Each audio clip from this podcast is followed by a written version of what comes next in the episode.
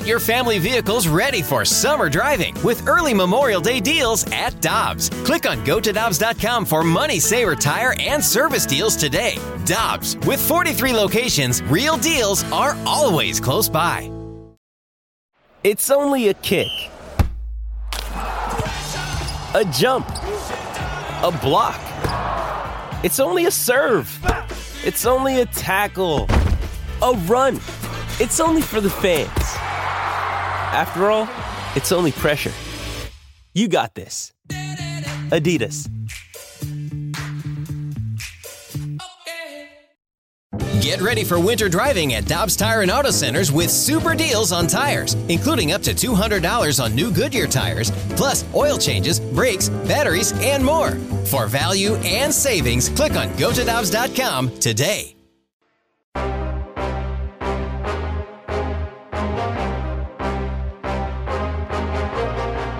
With Alex Ferrario, I'm Brandon Kiley. It is BK and Ferrario on 101 ESPN.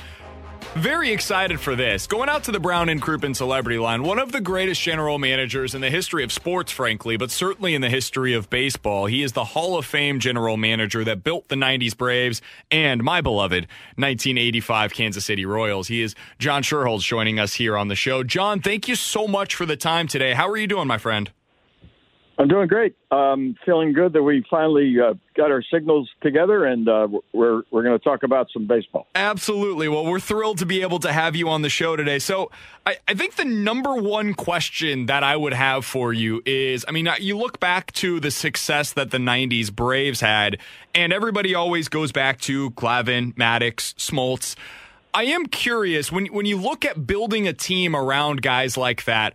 What was your philosophy as a general manager of supplementing that with hitting talent as well? Because as you can see, that the Cardinals are kind of building around pitching and defense as well. What's what's the philosophy as a general manager when you have such a great staff of making sure that you're also able to get those position players in place as well?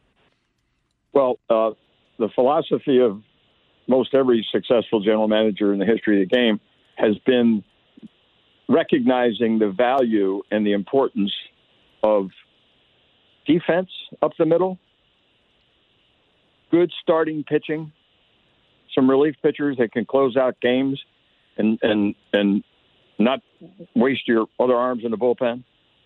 Uh, athletic people that can run, uh, can play defense, can handle the bat, can turn double plays, can make all of the difficult plays when they need to. Uh, so structuring a team requires you, you always tell build up the middle. You have a catcher, shortstop, second base, center field, and then also in the up that center line are, is the pitching mound. And if you don't have those quality guys that you just named several of them, Matt, Maddux, Glavine, Smoltz, and I can go back to the Baltimore Orioles when we had we had the in, in my first year in 1966 with the Orioles, uh, Dobson, Cuellar, McNally, those arms like that, and and we won we won the World Series. Um, and that's way you build. And and if you are fortunate to have good health and guys that are really great competitive spirits and winners at heart, uh, you're going to win more than you're going to lose. And if you win more often by a wide margin, you get in the World Series.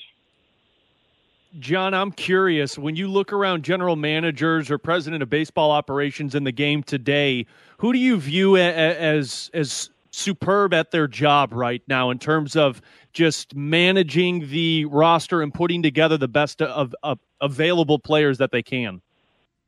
Well, uh, I'm a little biased. Uh, uh, I, have had the opportunity now recently to work with Alex Anthopoulos, our new general manager of, of three years with the Braves, and he's done a remarkable job uh, and and continues to do uh, good work in in building the initial roster and supplementing it along the way when it's required and as well, my my dear friend Dayton Moore, who was uh, an assistant with me in, in Atlanta, um, old college coach in the Virginia area. We hired him as a scout. We brought him into the front office, and it didn't take long for me as then the general manager to say, "This guy's bright. This guy knows the game. This guy treats people with with uh, perfect uh, approach. Uh, he loves scouting. He loves development. So Dayton Moore and Alex Anthopoulos right now. I don't know many of the other guys because uh, a lot of the general managers that were play, that were working when I was working are no longer working. So those two guys, I'd say for sure. I'm curious, you know, it, as you look at what the job was for you in the 90s and dating all the way back to your start in the in the big leagues, how much has the role of a general manager changed from when you started to what you have seen the job being today? I don't know that the role of the general manager, because the title itself says what it is. You generally manage everything about the baseball operations of, of, of your company. Um, and and to do that, you have to be a good communicator. You have to have good leadership speak. You have to be someone that people trust uh, and admire and and will listen to. Um, and and uh, what has changed is the emphasis away from eyeball scouting. Guys in the stands with cigars in their mouths and sunglasses on and baseball caps, looking looking at the players playing the game in high school and junior colleges in Latin America and all around the world, and making judgments, human judgments about whether or not they think this is the kind of person they want to add to our organization and to our major league team. Now there's a, there's a sabermetrics and and and and all of the data that's being utilized, and in fact, there there probably equally as number of clubs that use the data entirely and don't give much as much um, consideration and value added that the scouts in the stands do, and and the and the information that they have, talking about the players' makeup, talking about the players' competitive spirit, talking about their winning hearts, and all those things that are equally as important as those stats. I think the combination of those two elements now make it very, very uh, good for the general managers to get the right decisions more often than not. What about the relationship between the GM and the manager? Because I mean, you you had a great one with Bobby Cox, and we saw here in St. Louis the relationship that, for example, Tony La Russa had with management, and he certainly had an outsized say. And now it seems like that has changed in certainly recent years with so many younger managers coming into the game. What was your relationship like with Bobby Cox, and how do you think that GM manager relationship has changed today, if at all?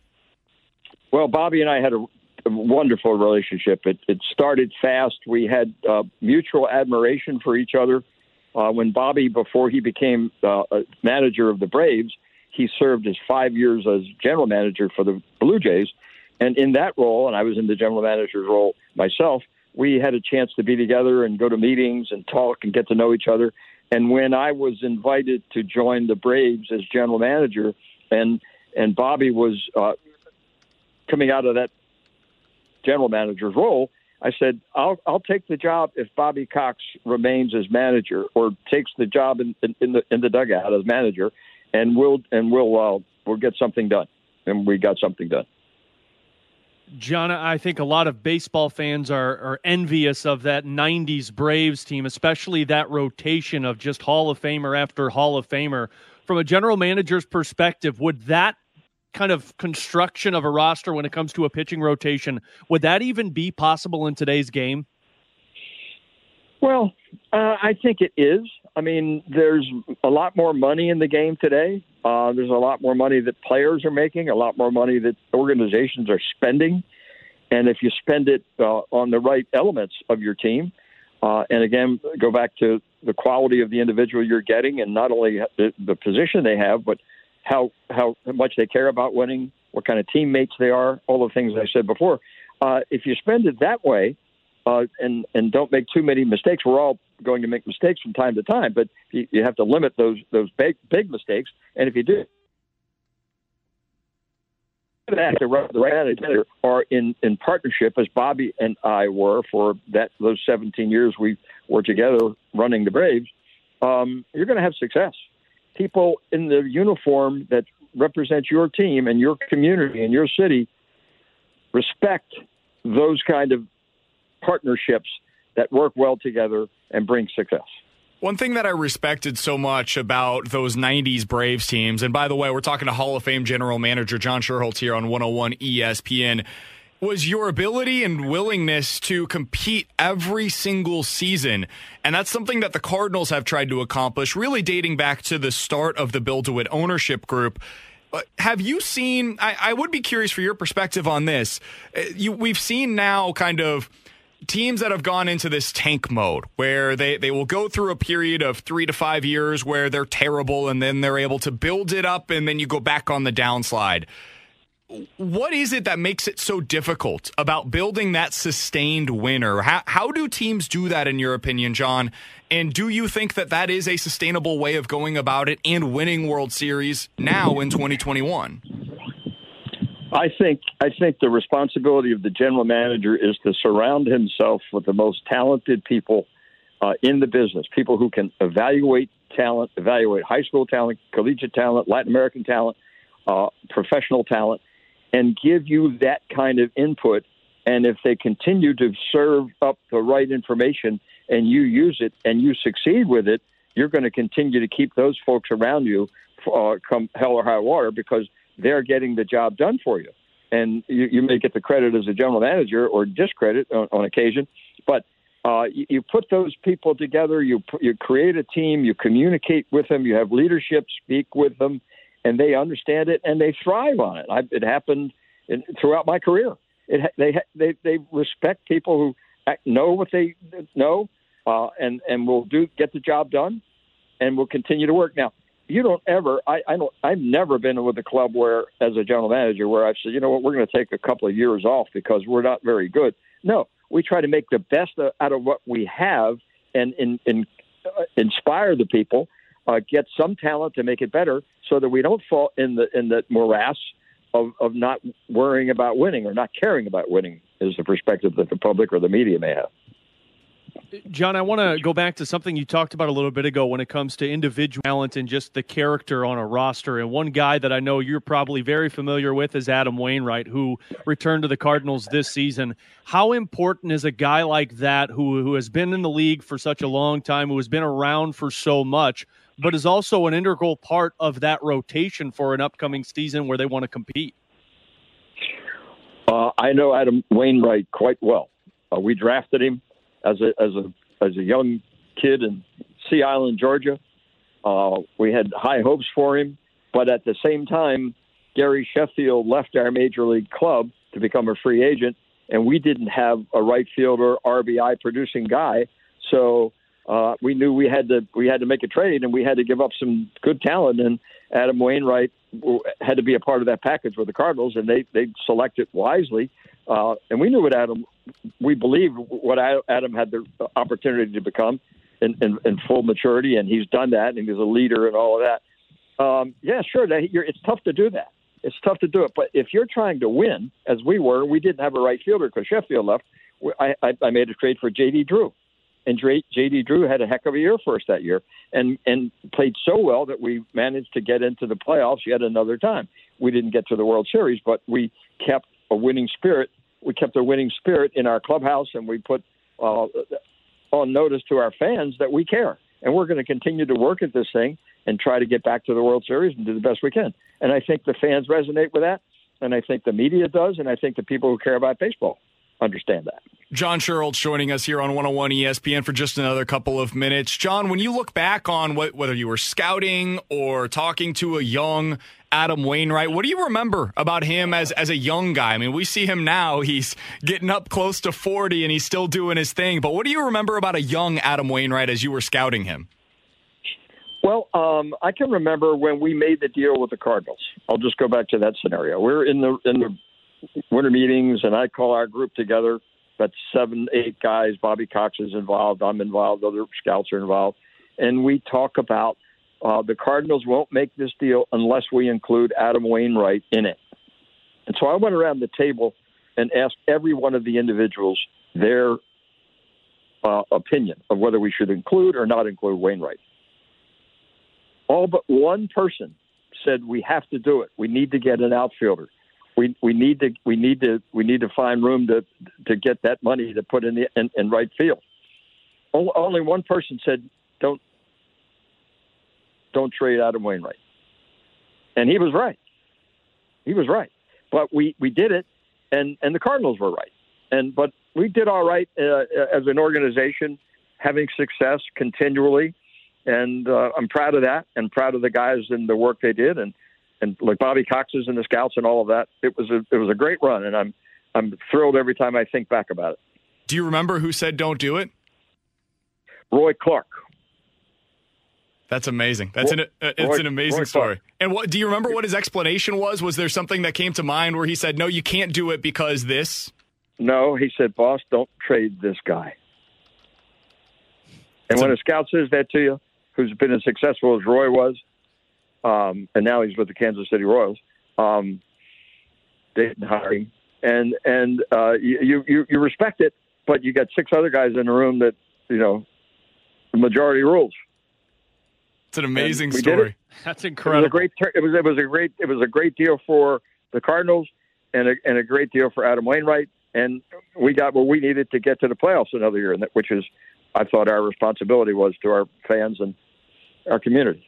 John, final question that I've got for you. What's your is there a move, a signing, a trade when you look back at your Hall of Fame general manager career, that immediately comes to mind where you're like, you know what, that was that was the best move, the the most significant move that I made well, in my general manager career. I'd, I'd say two of them. Uh, one was the signing of a free agent named Greg Maddux. That's a pretty good uh, one. was it was about ready to sign with the Yankees, and and we we heard that he didn't come to an agreement with the Yankees, and we got on the phone right away when we were in Louisville, Kentucky at the time, actually in the winter meetings, and uh, and we we got engaged with his agent Scott Boras. Uh, uh, we convinced them, and we didn't convince him as much as Maddux convinced Boras that that's where he wanted to be with the Braves. That's this is where I want to be. These guys have got something going, and I want to join it. So when we got Maddux, that was one, and the other one was an in, in-season trade for Fred McGriff. We didn't have we didn't have a fourth place hitter. Everybody on our team, uh, David Justice, Ronnie, Ryan Klesko, uh, Javy Lopez, they were all trying to be fourth place hitters, and they could. And when we get absolutely clicked, and they continued to click through many many years. Do you think Fred McGriff should be a Hall of Famer? I do. I do. And I think in time he will be. Um, uh, I, he's such a mild mannered and quiet human being, even though he's a delightful human being. Uh, I think he will. I think he should. And, and I don't have a vote, but I, I, I hope that he does get recognized and, and becomes a Hall of Famer. He's John Schuerholz, one of the greatest general managers in the history of sports for my money, and a Hall of Fame general manager for Major League Baseball. John, this has been an absolute pleasure to be able to speak with you today. Thanks so much for giving us some time. Hopefully, we'll talk with you again soon, my friend. Yeah, let's do it again. Enjoyed it. Thank you very much. Absolutely. That is John okay. Schuerholz joining us here on 101 ESPN. Hi. Close your eyes. It's time to discover what starting and growing your own business feels like. Whether your business is bed sheets or skincare or jewelry, Shopify's with you every step of the way. Hello. Now, open your eyes. Feel ready to start and grow your business? With Shopify, you'll get the tools you need to nurture your growing business and feel the same satisfaction as listening to this ad. This is Possibility, powered by Shopify.